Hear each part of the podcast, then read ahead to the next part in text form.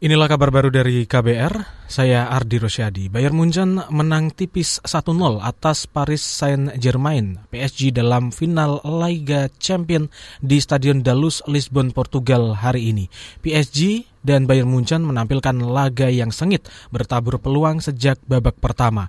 Sementara pada babak kedua kesebelasan kembali saling tekan.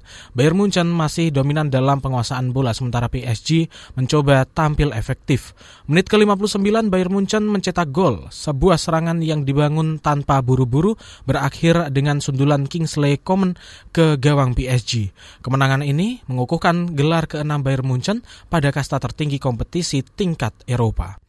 Informasi selanjutnya dari dalam negeri pemerintah menepis kabar yang dimunculkan Indonesian Police Watch atau IPW yang menyatakan ada 18 menteri yang akan diganti. Menteri Sekretaris Negara Pratikno menegaskan saat ini Presiden Jokowi belum akan mengambil kebijakan perombakan menteri di dalam kabinet atau reshuffle. Jadi tidak benar kita akan melakukan reshuffle, Pak Presiden akan melakukan reshuffle besar-besaran itu tidak benar karena Pak Presiden selalu perintahkan kepada menteri untuk fokus, fokus bekerja, fokus menyelesaikan krisis, dan fokus membajak momentum krisis ini untuk melakukan lompatan kemajuan di segala bidang. Jadi itu itu uh, itu yang uh, sudah disampaikan Pak Presiden kepada saya juga, karena saya juga mengkonfirmasi perihal hal ini kepada beliau. Menurut Pratikno, seluruh menteri yang duduk di Kabinet Indonesia Maju beserta jajaran di bawahnya saat ini sedang berkonsentrasi menangani dampak pandemi virus corona. Hal itu sesuai arahan Presiden Jokowi supaya jajarannya memanfaatkan momentum krisis untuk lompatan kemajuan.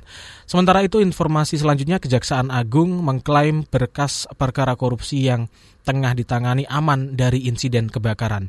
Gedung Kejagung diketahui terbakar pada Sabtu malam dan baru padam pada Minggu pagi. Juru bicara Kejagung Haris Tiono mengatakan pihaknya memiliki cadangan data untuk semua dokumen yang ada. Untuk itu ia meminta masyarakat dan pihak-pihak tertentu tidak berspekulasi terkait insiden terbakarnya gedung ini. Jadi sekali lagi dengan terbakarnya gedung ini tidak mempengaruhi penanganan perkara tindak pidana korupsi karena berkas perkara aman 100%.